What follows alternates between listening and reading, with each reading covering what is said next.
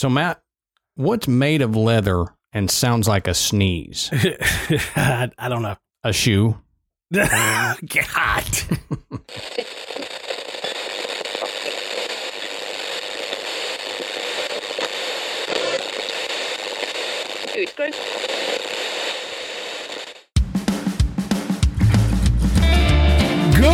Evening, everybody, and welcome to the graveyard. Thank you for joining us tonight. My name is Adam. And my name's Matt. Now, pull up a tombstone or settle into your casket and get comfortable because this is Graveyard Tales.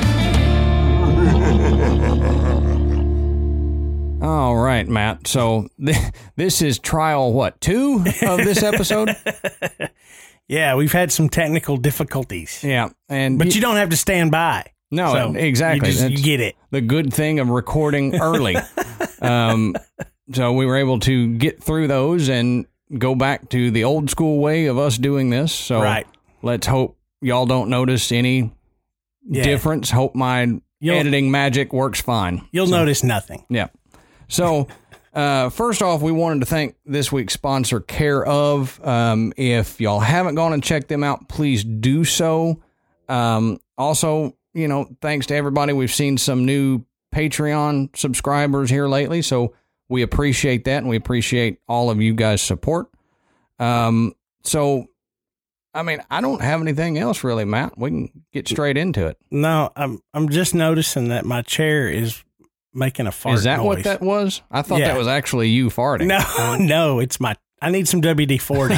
okay. I just I've not noticed that, and I just pivoted a little bit in the chair, and all of a sudden, yeah, there it is. Yeah. You see, if, if you don't hear it, that's okay. There- But there's if, a- if you hear it and wondered, Yeah, that that was I heard I'm, it I'm not that crude. and I looked up at Matt and went, "Really? This is what we're doing?"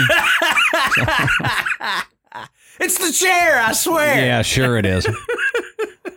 All right, so tonight we're going to talk about astrology and we're going to get kind of into the ins and outs, the history of it, what it is, what it ain't, and all that good stuff. But the sky has always been something that's been full of intrigue and mystery for humans. And for centuries, we've tried to understand it, to make sense of it, to, you know, help our lives out. And we've developed theories to explain everything that we see up there.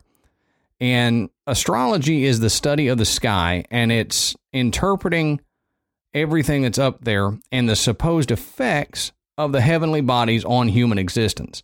Now, according to many people, past and present, the sky is the home of many of the gods who influence life on earth. So the pattern in the sky must surely reflect that influence, right? Yeah. I, mean, that's what people thought and still think. Right. I mean, you know, pretty much everybody has looked at a horoscope or knows what their zodiac sign is. Right. So, you know, I would say probably most people know what astrology is. They probably just don't really know a lot about how it's done. You know, it's it's not a ah, we're just going to write up some cool things to put in the newspaper so that everybody can look and go, "Oh, well, I better be careful today. I'm liable to fall in a in a in a well or something." Right. you know? Right.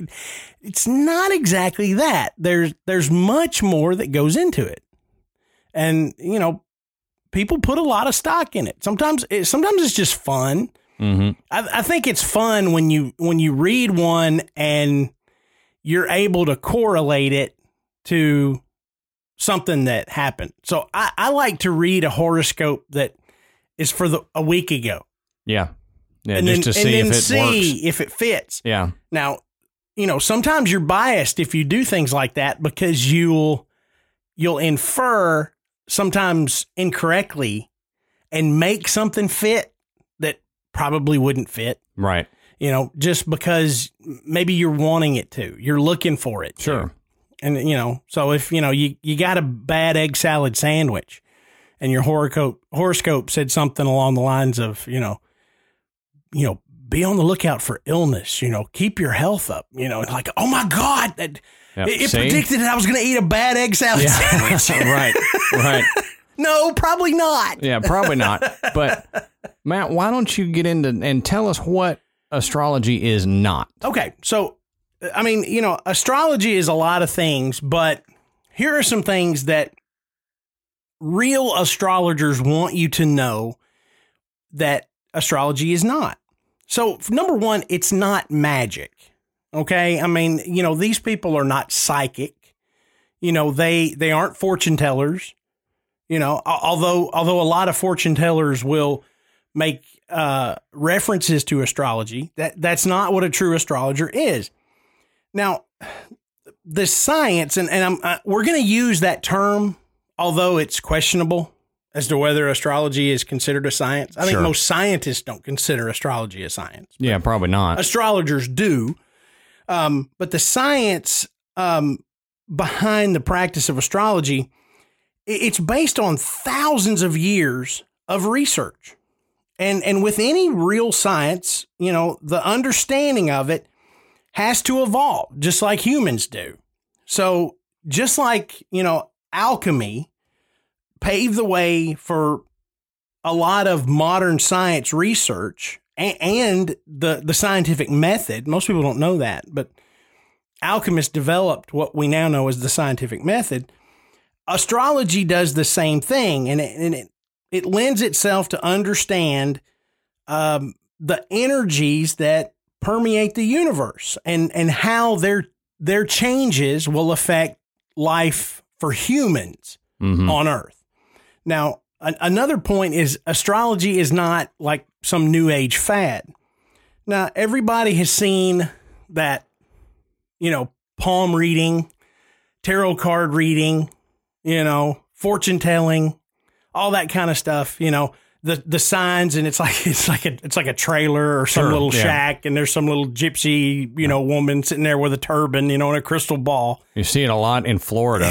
you do. You do. Yep. It's everywhere.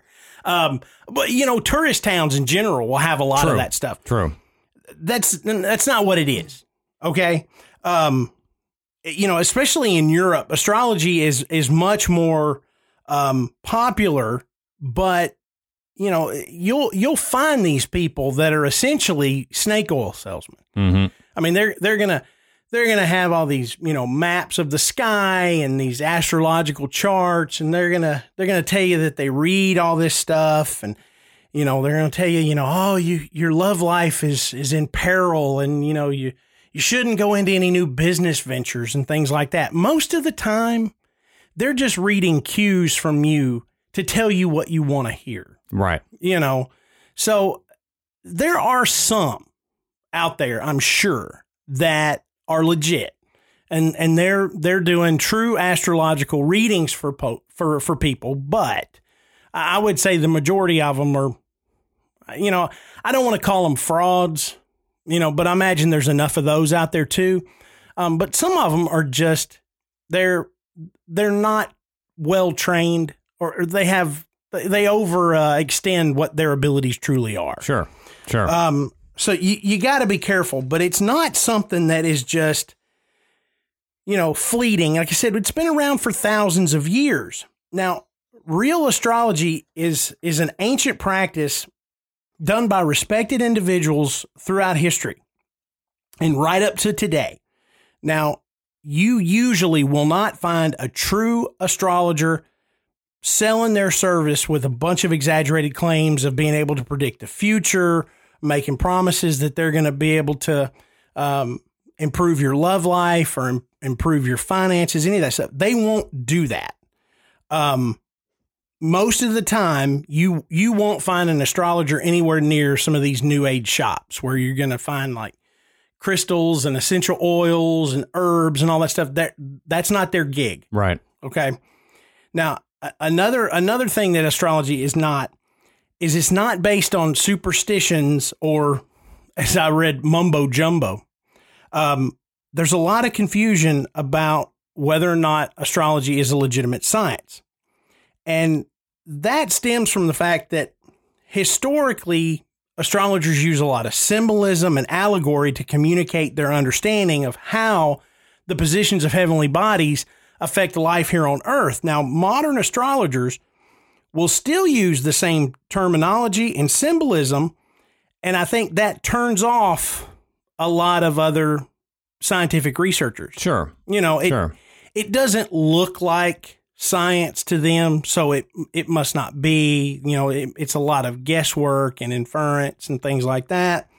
Um, but I mean, truthfully, we don't have a, a, a real solid understanding about um, you know how electromagnetic waves and radioactive energy really affect a person as far as you know their mood or their personality or their likes or dislikes or, you know or whether or not they're you know an introvert or an extrovert Right. and and that's what astrology is looking at They're just kind of starting to get into looking at how electrical fields and stuff affect the human brain. right You know, so it, it's Right. not something that they've been studying for a long time.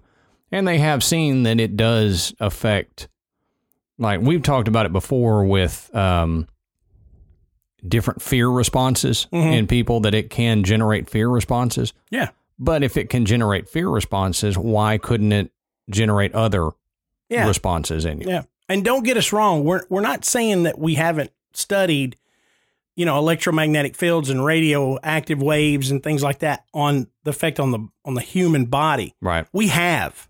I mean, there's been a lot of research in that, you know, understanding, you know, the detriment to your physical body that these things may or may not have. There's been a lot of research into that. hmm What what there's not a lot of research on is like Adam said, you know, how it affects your your mood and personality. You know, what would you do something different if the energy surrounding you was different? Right. Would you make an alternate choice if you were in a different environment? Maybe, maybe not. But that's where the research is lacking. And I think that's why a lot of scientists look at this and go, eh, I don't think so. right. Because again, at its heart, it's all talking about how the heavenly bodies affect that. Mhm. You know, how the gravity of the moon would affect, you know, what what you were going to do today.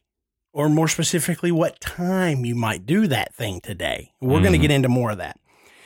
But the last point I want to make is that astrology is not easy.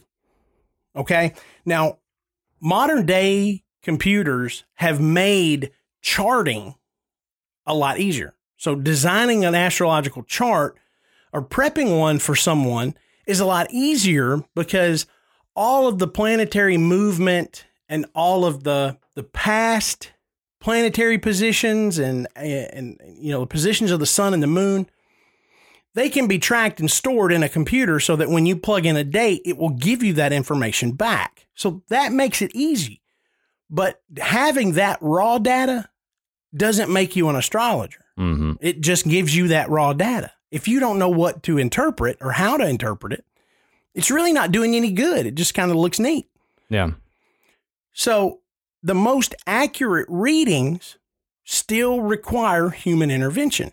And that has to come from someone who's skilled and trained on how to do it and how to do it correctly. hmm And and it you know, doing the research, this is a lot like remote viewing to me because you could have some personal bias. You know, especially if if you were doing a, a an astrological chart for a friend or a family member. You know, you might not want to tell them something that would influence a decision they may or may not make that could somehow affect you. Right. Right. You know, if your great great uncle, who's a billionaire, comes to you, you know, the amateur astrologer, and says, I need to know that if I leave my money to X, Y, and Z, that it's going to be the right thing to do. Mhm. like, oh no, the stars say that you should leave all your money to me. Right. You know, I will take I'll do I'll do the best job with it. so so that's that's a that's a funny analogy, but uh, you know there could be some bias in there, just like with remote viewing. You know, I've I've got an idea of what this is going to be. It's going to interfere with what I'm actually trying to accomplish here. So it's not easy. You know, it, it's not something you can just sit down and do. It's easy to read a horoscope, Right.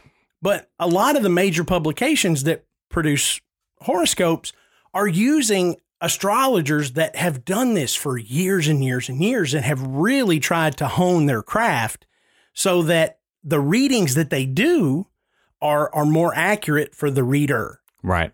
Right. So let's get into kind of where astrology started and its beginnings and all that good stuff. Um, now, astronomical observation began in very early civilizations, and some of the earliest civilizations that developed these observations were in Mesopotamia. And in Mesopotamia, there were prominent astronomical observers. And that's where they found these constellations that we use today. Um, and they were found and they were recognized. All of this happened around 3000 BC. It, similarly, these sky watchers of Mesopotamia also identified five of the quote wandering stars. And so, with the sun and the moon, they form the seven original planets. Now, planets is Greek for wanderers. Now, within Mesopotamia, the Babylonians were a flourishing society, and they are some of the first great astronomers. Now, the minutes and seconds of modern astronomical measurement derive from their number system. And it's the Babylonians who introduced the useful concept of the zodiac. Now, the Babylonians realized that the zodiac, or the sequence of constellations that the sun and planets appear along as they pass through the heavens that they see, they can serve as a yardstick kind of for celestial time. But you've got to divide it into recognizable equal segments. Now, they select 12 constellations to represent these segments. Now, many of them identified these by the names of animals. Now, the Greeks are who later provided the term for the zodiac because they described it as the animal circle or zodiacos kyklos. That's pretty good. Thank you. And, and it's probably horribly wrong, but it sounded right to us. Well, it's all Greek to me. Yeah, but um, so the zodiac links constellations with times of year, and the constellations have their own links with the gods. So scientific observation of star positions merge with the speculation about divine influence. Yeah. So we kind of see that tie-in start to happen where you know you've got way back the scientific observation of stars and then the more divine look into the stars and what they mean. Now, the zodiac as a concept at that point started to be very useful for both astronomers and astrologers. Now, the Greeks make a lot of advances in the fields of both astronomy and astrology. Now, in astronomy, their analytical approach to the heavens leads to early insights, but astrology benefits from the wide range of the Greek gods. So, linked with the planets and the constellations, they they have these very human deities, and that makes astrology more exciting for people. Mm-hmm. Yeah.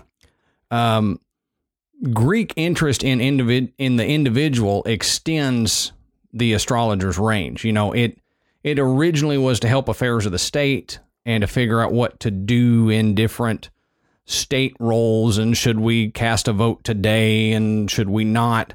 And it ended up at that point branching out and you know trying to tell the fortunes of ordinary people. Now in india india has its own system of astrology and it that started probably back as early as 1000 bc but they were influenced by the greek astrology during the hellenistic period so that's where the Western version of the zodiac is introduced into India.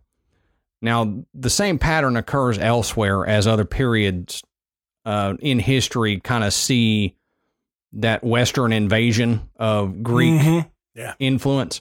Now, in most parts of the world, astrology is starting to thrive again in the 20th century. Um, in countries such as India that we just talked about, though, it's never really lost its appeal. No important step in life can be safely taken unless the signs are in your favor.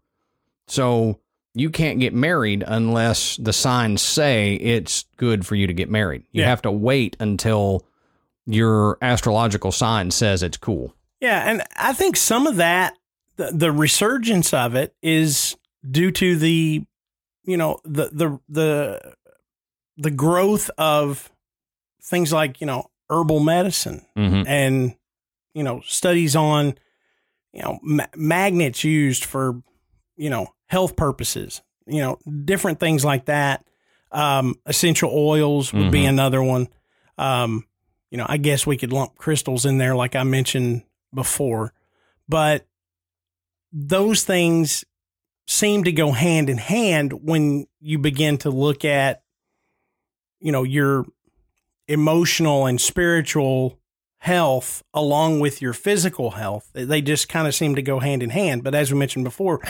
astrologers don't necessarily see it that way. Right. I, I think the you know the average person, you know, if you walked into like an herbal shop, you know, you probably wouldn't be surprised if you saw an astrological chart hanging on the wall or something like that. You- mm-hmm. you- or or to find out that your herbalist was, you know, into astrology, you know, and and and and either offered, you know, astrological readings or you know, used her own or his own astrological reading to determine when the right time to harvest herbs or to take herbs. You Right. know, and and you know, you you you can even get into, you know, some modern era witchcraft here.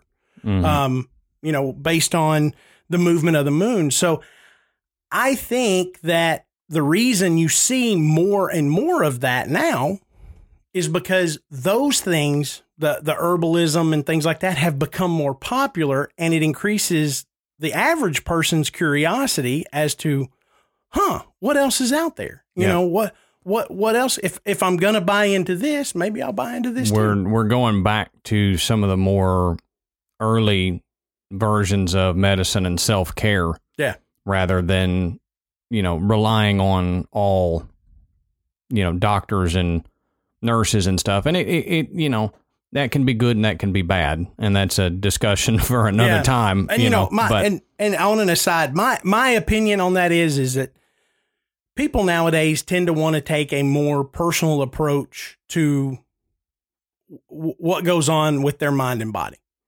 You know, I'm I'm gonna I'm gonna rely less on what another person tells me I should be doing, and I'm gonna learn what my body Mhm. does. sure. You know, I, nobody knows my body or my mind as well as I do. I'm going to do my own investigating. And I think that investigation has led to this this resurgence. Sure. You know, I, Sure. you know, like I said, hey, if I'm going to dig into essential oils and herbs, hell, I might as well look at astrology too. Right. Now, one of the things that you know you can't have astrology without is the zodiac. And as we talked before, the zodiac comes from the Greek word meaning circle of animals. What's your sign? My sign is Virgo. Mine's feces. I don't No, think wait. that's right. I don't No, think wait. that's in Yeah. there. No, that's not right. That's a joke. you just are one. I, I, I heard that one time and I thought it was hilarious. no, I'm actually I'm actually Aquarius. Yep. is what mine is.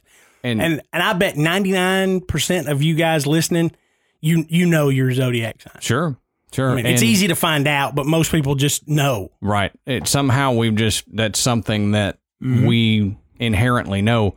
And we're getting into kind of some stuff to learn about your signs here. Um but it it's believed to have developed in ancient Egypt actually and then moved into the Babylonians. Um, early astrologers knew that it took the 12 cycles for the sun to return to its original position. So they found these 12 constellations, like we were saying, and they assign the names of certain animals and persons to them. Now, the signs of the zodiac are, are subdivided into four different groups. Now, kind of pay attention to this and and let's link it back to one of our other episodes about elementals. Now, there's fire signs. So, Aries, Sagittarius, and Leo. Now, there's water signs Cancer, Scorpio, and Pisces, or feces, as Matt calls them. um, there's air signs, which are Libra, Aquarius, and Gemini. And then there are the earth signs Capricorn, Taurus, and Virgo. And Matt and I were kind of discussing this a little bit before we started because I had started to make this correlation to elemental things. And I'm a Virgo, which is an earth sign. And we were talking about the elemental spirits that we may correlate more with. And, Mhm. you know, mine is out in the woods. Mhm. So it would be an earth elemental and an earth sign. Now, Matt, interesting, we were talking because you feel more comfortable at the at the beach in the Yeah. ocean the waves and stuff. Mhm. But your sign happens to be in the air signs. yeah. And you found out something kind of cool about that. Yeah, so I, I thought I thought it was interesting too because I was kind of like, oh, Aquarius is a water sign because the symbol for Aquarius is the water bearer. You know, so I thought, how in the world is is the the water bearer an air sign? Well, this is the explanation. So the the water signs Cancer, Scorpio, and Pisces they they all have attributes that are individual to each sign within the water signs. Um, and Aquarius doesn't fit in there. Aquarius, like I said, it's the image of the water bearer pouring water from a jar on his elbow. Now, here's the difference. The water signs, Cancer, Scorpio, and Pisces, all have to do with salt water, with the ocean Sure. and you know according to study the the water bearer is pouring fresh water Okay. which makes it different right. but in the image the jar is near his head okay so that indicates this is like reading tarot Yeah. that indicates that there is a relationship between the water and the air okay and that it being up near the head makes it a, a thought relationship so there is a, a ethereal you know relationship between air and water and the sign of aquarius is the image of that relationship this is the way i understand it Mm-hmm. now, somebody out there that knows more about me may say, "Oh, you got this all wrong." I'm just basing this on what I could find. So Right. if if you know for sure, you know more about why the you know Aquarius would be considered an air sign as opposed to a water sign, let us know. I mean, but this this is what I was able to find. the The salt water of the ocean is untamed. It's unpredictable. And that is why those three water signs are are are, are water signs. They're, Right. they're related to the seawater. That that uh the the thought relationship of the water bearer for Aquarius has more to do with air than it actually does with the water that he's bearing. So that's why the Aquarius the sign of Aquarius fits into the air. I thought maybe well they just they they just were going with this three pattern and Yeah, they they ran out of spots. they needed another one. Uh, we'll just make it make it an air sign. But you know the the water signs are more related to desire and emotion and phlegm. Believe it or not, Super. it was That's like one of those. what? Well, okay, That that that's one of those old um, humors. yeah, yeah, that, exactly. You know, you've got uh, yellow bile, black bile, phlegm, and blood. Mm-hmm. So Yeah, yeah. I mean, it, it all connects, you know. So, so uh, that's just an interesting point. There. Yep, and and we got kind of into that before because we were talking about the, you know, the significance of the different signs and the different elementals, and so uh, thought it was kind of an interesting aside to bring up. Right. Um, now, each of these four groups kind of has its own quadrant, and they call them houses in this circle. Now, the division of these 12 houses is based on Earth's daily rotation, and it relates to the circumstances of relationships, finances, travel, etc. And the division of these 12 signs, on the other hand, is based on Earth's year long rotation around the sun and relates to character traits and areas of life. So, kind of like Venus represents affection, Mercury represents speech and writing, etc. Mhm. Now, each planet is associated with two signs, and then the sun and the moon with one each. Now, approximately 2000 BC, Babylonian astrologers believed that the sun, moon, and the five planets known at the time Jupiter, Mars, Mercury, Saturn, and Venus possessed distinct powers. And that's kind of where this comes from. Mars, you know, for example, it was red, so they associated it with aggression and war. Yeah. And that's kind of where some of these Yeah. come from. And and of course, you know, Mars was the god of war. exactly. You know, so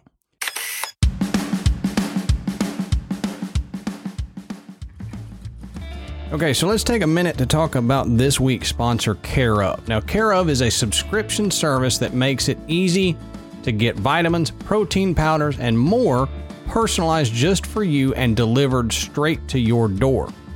Now, the cool thing is you can go online and you can take Care of's online quiz that asks you about your diet, your health goals, your lifestyle choices, and it only takes about five minutes or so to find out your personalized, scientifically backed recommendations for vitamins, protein powders, all that stuff.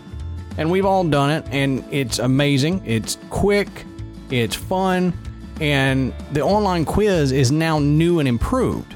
And it helps you learn if you are getting enough protein, fiber, and the good fats to determine if you could benefit from Care of's new natural protein powders. Your personalized Care of subscription box gets sent right to your door every month with personalized daily packs, great for busy on the go lifestyle. And they even say your name right on them.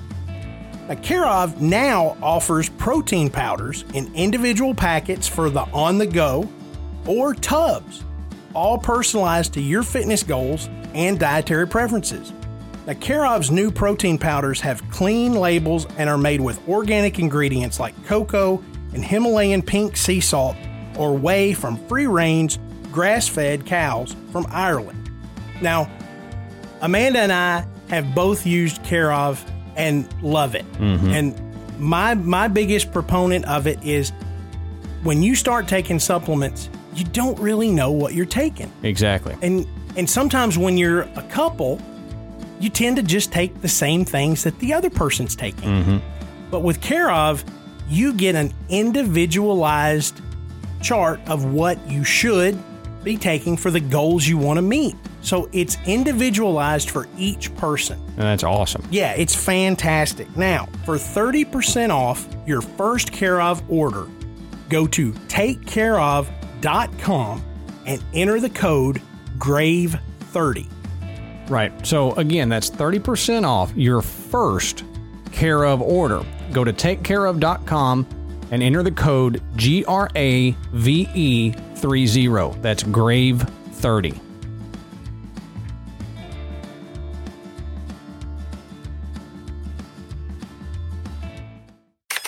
Now, we got to kind of touch on horoscopes a little bit.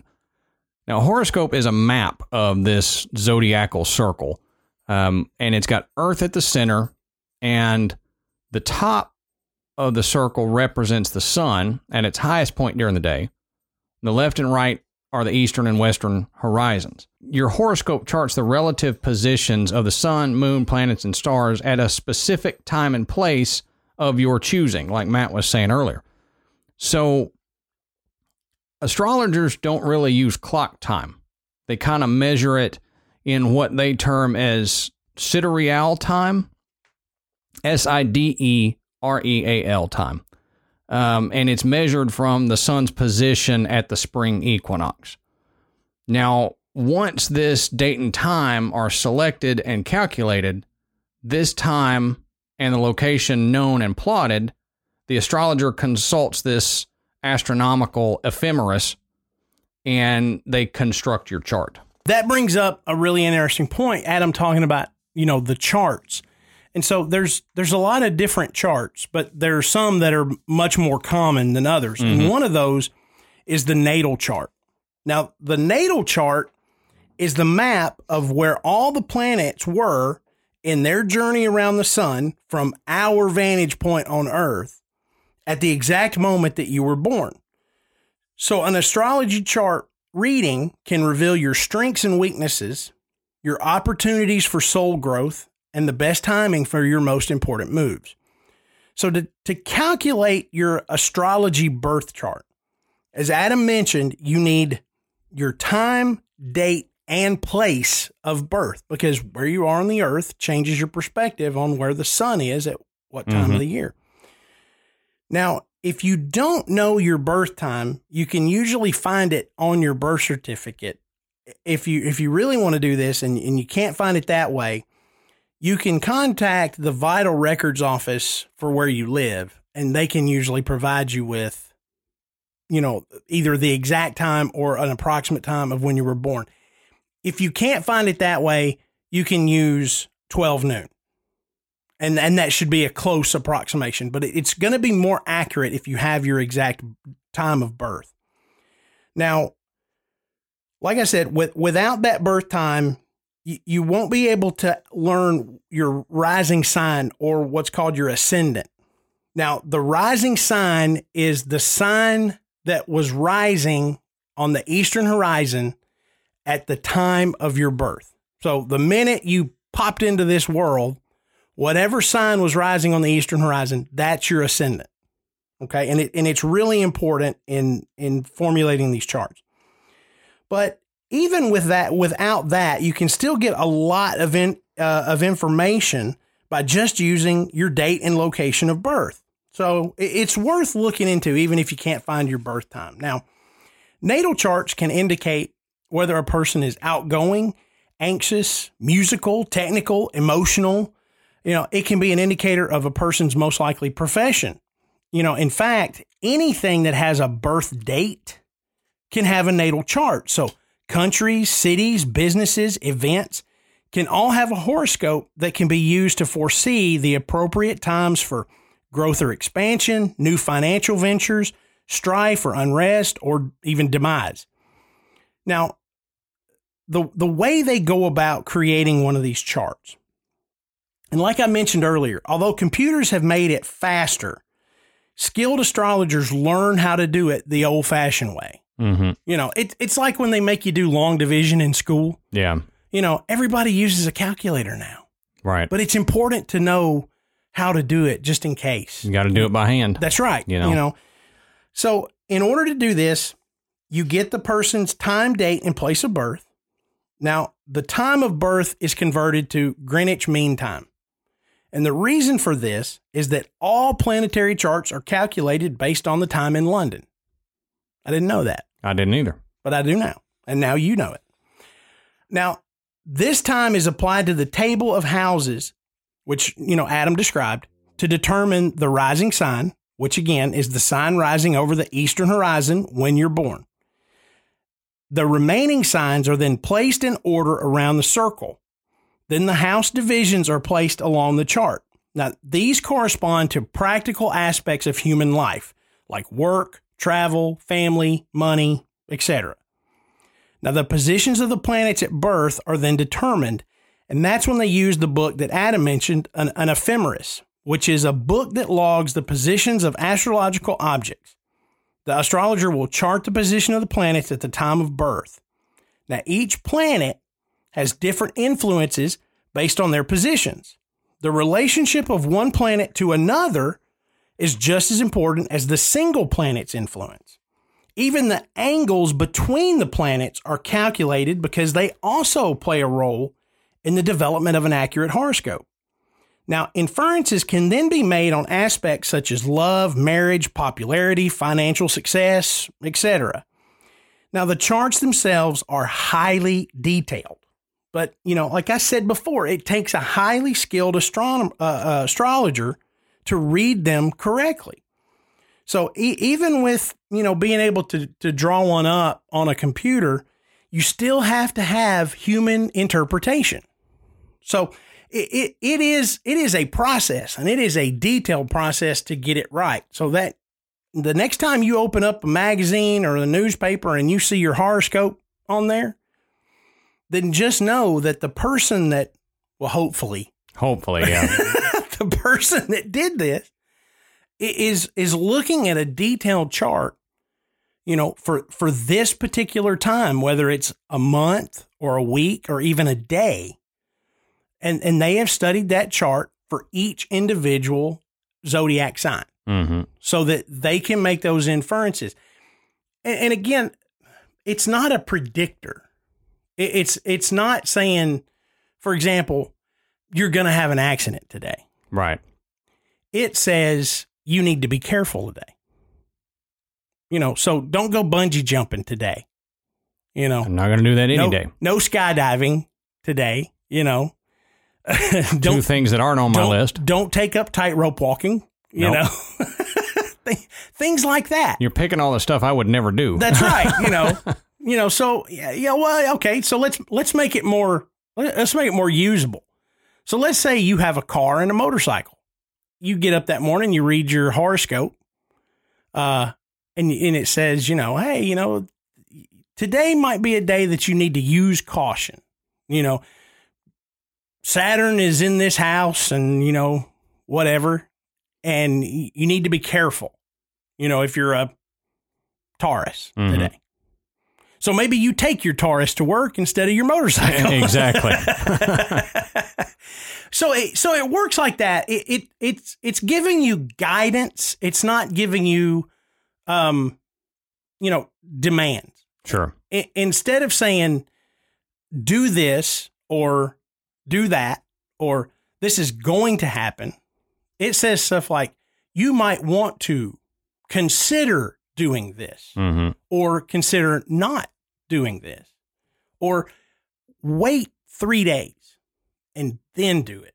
You know ask that girl out on wednesday instead of monday hmm you know. Um buy that new whatever on a on friday of this week instead of on tuesday you know things like that. Um because it, what it's what it's inferring is that your outcome will be more favorable hmm Okay, so that's that's just a little bit about how these charts are are developed and made, and and how they work in relation to development of a horoscope. As we mentioned, you know that the time and place and date of your birth are crucial to getting an accurate astrological reading. Now, people are born every day, and sometimes people are born at the exact same time hmm people that are born on the same day at the same time are called astrological twins. Now, astrologers would predict that these twins would have very similar lives, even if they're separated by nationality, race, cultural beliefs, religious background, social status, whatever. Now, one such story of astrological twins is that of King George III and a lowly ironworker. Now, both men were born at the same time on the same day and only a few miles apart. Now, despite their obvious differences, both men inherited their father's business in the same month. They married on the same day, fathered the same number of male and female children, were ill at the same time, and suffered the same accidents. They even died within a few hours of one another, only a few miles apart. Now, when I read this, I thought, man, this sounds like a great story. I mean, you know, because hmm really, how, how in the world would would they have would they have connected King George to just a, a commoner? Found the, time? information for that commoner. But nonetheless, some somebody somebody did this or somebody made a really good story. Um, but but due to this identical horoscope, you know, the astrologers are saying that's why these two had very similar lives. Now, is that merely a sequence of coincidences, or was it something that's manipulated by astrologers to further their beliefs? hmm You know, I, people can do that.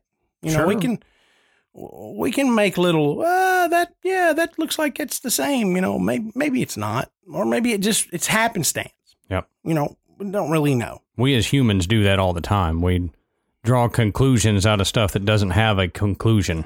Exactly. Exactly. And again, that's that's where some of this bias that we've talked about comes in. You know, where I I want to believe this, so um, I'm going to believe it. Now, as Adam went into uh, at the beginning of the show, ancient kings relied on astrologers to predict the best times for a lot of things. But one of the most important things that a, a king or queen would use an astrologer for is when To go to the bathroom. to go to the bathroom, I knew Which- that was important. which was a chore in a medieval castle. It sure was. Yeah, unpleasantness. Do No. not go at 12 noon. The heat in that bathroom will be Yeah, hey, if you if you're nervous about using a public bathroom now, imagine if you lived in a castle Mm-hmm. Yeah. where you might turn the corner and the guy's just sitting there, you know, dropping a deuce. Yep, in a hole. uh, how's it going? Yep. Hey, buddy. Yeah. Yep. Horoscope said time, huh? cool. But besides going to the bathroom, it was used um, to read the birth of a new heir. Right. So, you know, the the queen is pregnant and the king wants to know what's going to happen. Is is my is my son going to be a conquering king? Is my daughter going to be a righteous queen? I want to know when when it happens what do, what do we expect? So, one of these stories comes from 356 BC when King Philip II and his wife Olympias were expecting a child. Now, when Olympias went into labor, the court astrologer pleaded with the king to delay the birth as long as possible. How do you do that? I don't know. Don't let this baby come. you tie a knot in something. But, you know, he told them if if they were successful, this child would become one of the greatest leaders the world had ever known. Now, amazingly enough, Olympias was somehow able to delay the birth until the time the astrologer said was most favorable. And that son, A big cork. a big cork, that son went on to become Alexander the Great. Oh, wow. Yeah. So, you know, if he was born three days earlier, he might still have been Alexander the Great. Or we, Ale- don't, we don't know. Alexander the Meh. Yeah. Yeah. Alexander the Grape. yeah. Three days makes a difference. That's right. You could have been the great. Now, Now, you're the meh. Alexander the Meh. You know, he just sat around all day, ate turkey legs Yeah. like Henry VIII. Um, Watched Game of Thrones, yeah. did nothing. You know, that's something that I, you know, they, they, they touch on different things in Game of Thrones, you know, about astrology, but it's not, it's not real astrology. They Right. mention things about the stars and stuff, but you know, it, it's, it was very, very common, Mhm. you know, in, in medieval times. Now, a, another court astrologer was pretty famous. He's a man by the name of John Dee. Now, John Dee was the court astrologer for Queen Elizabeth I. Now, as the story goes, Queen Elizabeth was, or at this time, Princess Elizabeth, who was a daughter of Henry VIII, was imprisoned because her, uh, the, the king's wife, uh, Queen Mary, hmm was very jealous. And so she had imprisoned her and if you believe the stories was set for execution. Now of course Princess Elizabeth was very distraught, didn't see a way out of this. So she contacted John Dee, who was a well-known astrologer at the time, to come and, and read her future because she wanted to know, am Mhm. I going to survive this? So he did. And he told her that she would survive and that she would become great. And she did. She survived. Queen Mary died, and she became Queen Elizabeth I. Now, because she felt so indebted to John Dee, she appointed him as the court astrologer. Now, one of the most famous interpretations that John Dee did was in 1588 when he advised Queen Elizabeth on the timing of England's victory over the invading Spanish Armada to know we're going to win. You know, and and you know, this was not like You know, hey, oh hey, the the Spanish ships are coming. You know, I hope we win. Most people, when they saw the Spanish Armada coming, they knew they were going to lose. Sure. I mean, they were they were a powerful navy at the time, so there was a lot of fear at having to face them. Mm-hmm. And so John Dee saying, "Look, don't be afraid. Let's send our troops. The stars say we're going to be victorious." And they were. That's amazing. Yeah. So it wasn't just medieval kings and queens that used astrologers. Modern day leaders have used astrologers. Karl Krafft was an astrologer employed by Adolf Hitler. Now, when the Allied powers learned that Adolf Hitler was using an astrologer, they figured, eh, we're going to use one too. Yeah. And so what they hoped was that what the Western astrologer was telling them was the same thing that Krafft was telling Adolf Hitler and that it would come to pass. Now, what Krafft told Hitler was that the, nor- the Northern African campaign was doomed to fail. Now, Hitler being Hitler, he got mad and he threw Krafft into prison and he went forward with the Northern African campaign anyway. And and as history tells us, it failed miserably.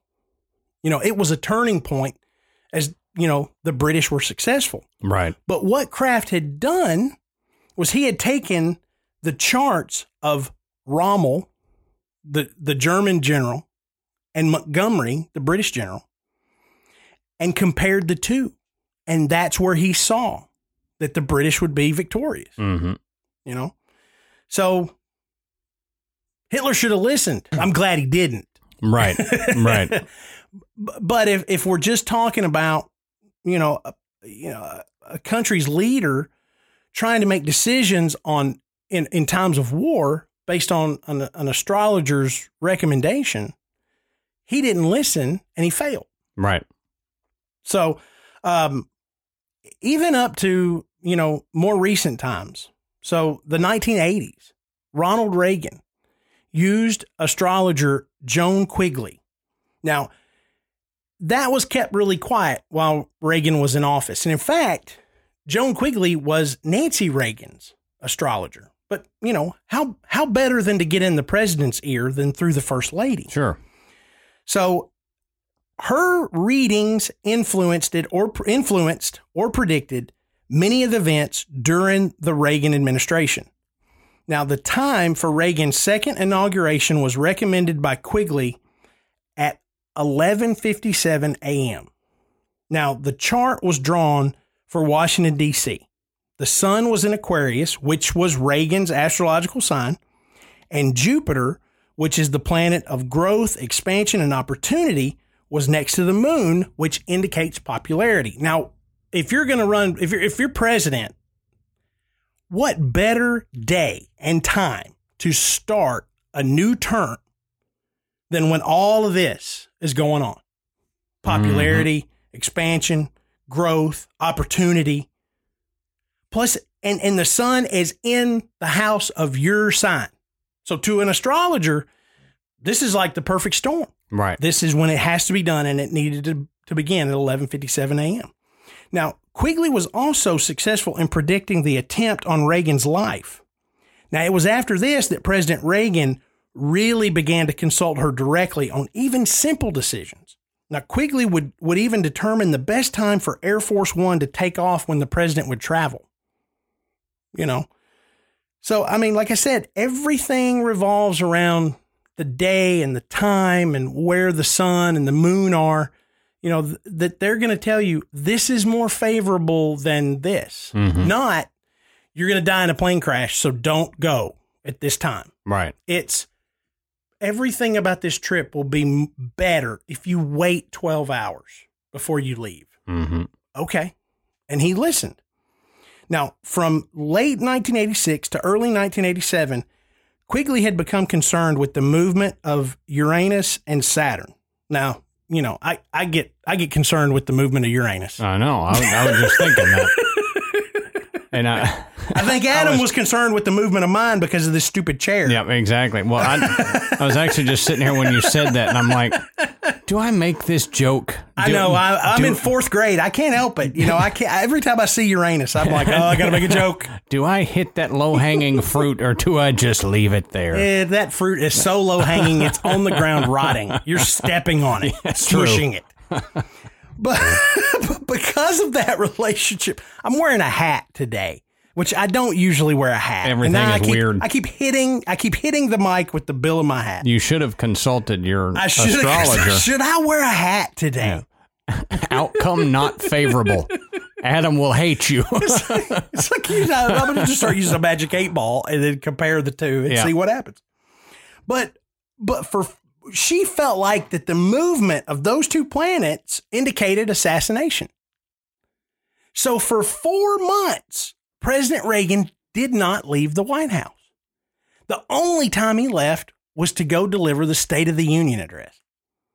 Okay, now that's taking somebody serious. hmm I'm not going to leave my house for four months Yeah, I couldn't do it. because an astrologer told me that this time is ripe for an assassination attempt hmm because of the way the planets are aligned. I don't know about that. I, yeah, I, I don't think I could do it. I really don't think I could. I'd, I'd, I'd be skeptical. I leave the house way too much for to, I know. to sit at home for four months. I know, I know. But one of the things that that Quigley really um, guided President Reagan on, and in essence, you know, guided the change throughout the world, was that by reading Mikhail Gorbachev's um, horoscope, by charting him, she was able to tell Reagan that this was a man that you could do business with. This was somebody that was open and favorable to negotiations.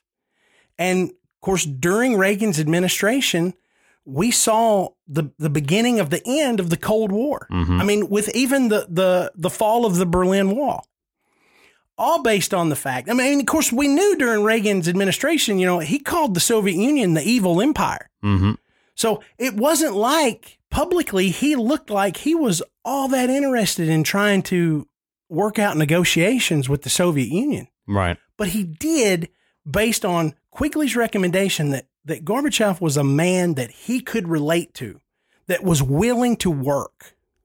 And and you see what happened. hmm So it's it's very interesting that not only are these world leaders looking to astrology, they're listening and seeing favorable results. Favorable results. I can't talk. You got it there I never can. I, I feel like I say I can't talk every show. Um, but not just in world politics. You know, the, there are financial astrologers. Mhm. Okay, Henry Weingarten is a financial astrologer or astro economist. Now, he accurately predicted the Tokyo market cl- market crash two years earlier, and within two days of the event. Hmm.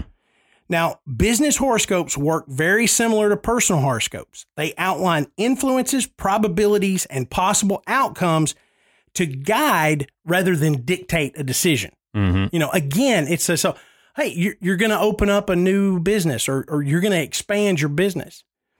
The month of April may not be the time to do it. Why don't, why don't you wait till June when Jupiter and Saturn and the moon or all this, they're more favorable for you. And it, again, it's specific. You know, they wouldn't tell, you know, business A, okay, you need to expand in June, and then tell business B, okay, you need to expand in June as well because June is a great month. No, they're going to look at the horoscope for business A and business B, and they're going to make an inference for both of them Mhm. based on when they began, where they began, you know, w- what had happened up until that point. And then they're going to use those readings to say, okay, business B, you need to expand in the last quarter of the year. Business A, you need to do it, you know, in, in the second or third quarter, in the summer months, or in, in a specific month. You know, or you need to do this at a specific time of day because it's mm-hmm. going to be more favorable for you. Now, listening to all this, as we mentioned at the beginning, you can see why scientists will shun astrology as a legitimate science. Sure. I mean, it, it there's a there's a lot. In fact, most of it is up to interpretation. I mean, the only thing that's that to me makes this like a science is the you know the tracking of planetary movement. But you know what? That is a science, and it's mm-hmm. called astronomy. Yeah. Right. so essentially, you're taking astronomy, and you're gonna you're you're gonna use that information to make these inferences. So you're guessing, kind of kind of. Yeah. in a way, um, which guesswork doesn't always make it a science. Even though scientists guess a lot, they're educated guesses. Mm-hmm. Now, if you talk to a well trained astrologer, they're going to tell you that their guesses are educated guesses too, because they're looking at so much data. Right. And maybe they are. It, it's still kind of hard for me to buy into. Um, the idea that planetary movement, the position of the stars, the sun, and the moon really affect our personalities, our futures, you know, what we do and don't, how we succeed or fail, seems a little far fetched to me. I mean, it's definitely interesting and it's fun to read um, and, and kind of look at it. Like I said, you know, just kind of looking back and saying, "What- well, was this accurate to me? I mean, look at what your descriptors are for your zodiac sign and see, you know, do these fit? Mm-hmm. Chances are you'll probably make yourself fit. Right. You know, it's like for me personally, Aquarians tend to be um, a little more outgoing, creative, um, artistic, musical, things like that, which, you know, I am. Um, but that doesn't mean that you have to be an Aquarian to be all those things. Sure. You know, I could have just as easily been a Capricorn because I'm only within a day, really, of the traditional dates. You know, Mhm. if if I had if I had come a day early, I would be a different sign. Do I think I would be a different person now? I don't because of when I was born.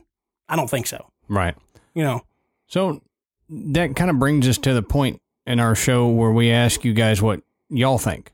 You know, do y'all believe in astrology? Have you had your birth chart done? Have you, you know, do you read your horoscope on a daily basis or a weekly basis or whatever? Do y'all believe that it it's legit or do you believe that it is just a pseudoscience like most you know, scientists and, and doctors and stuff will tell you.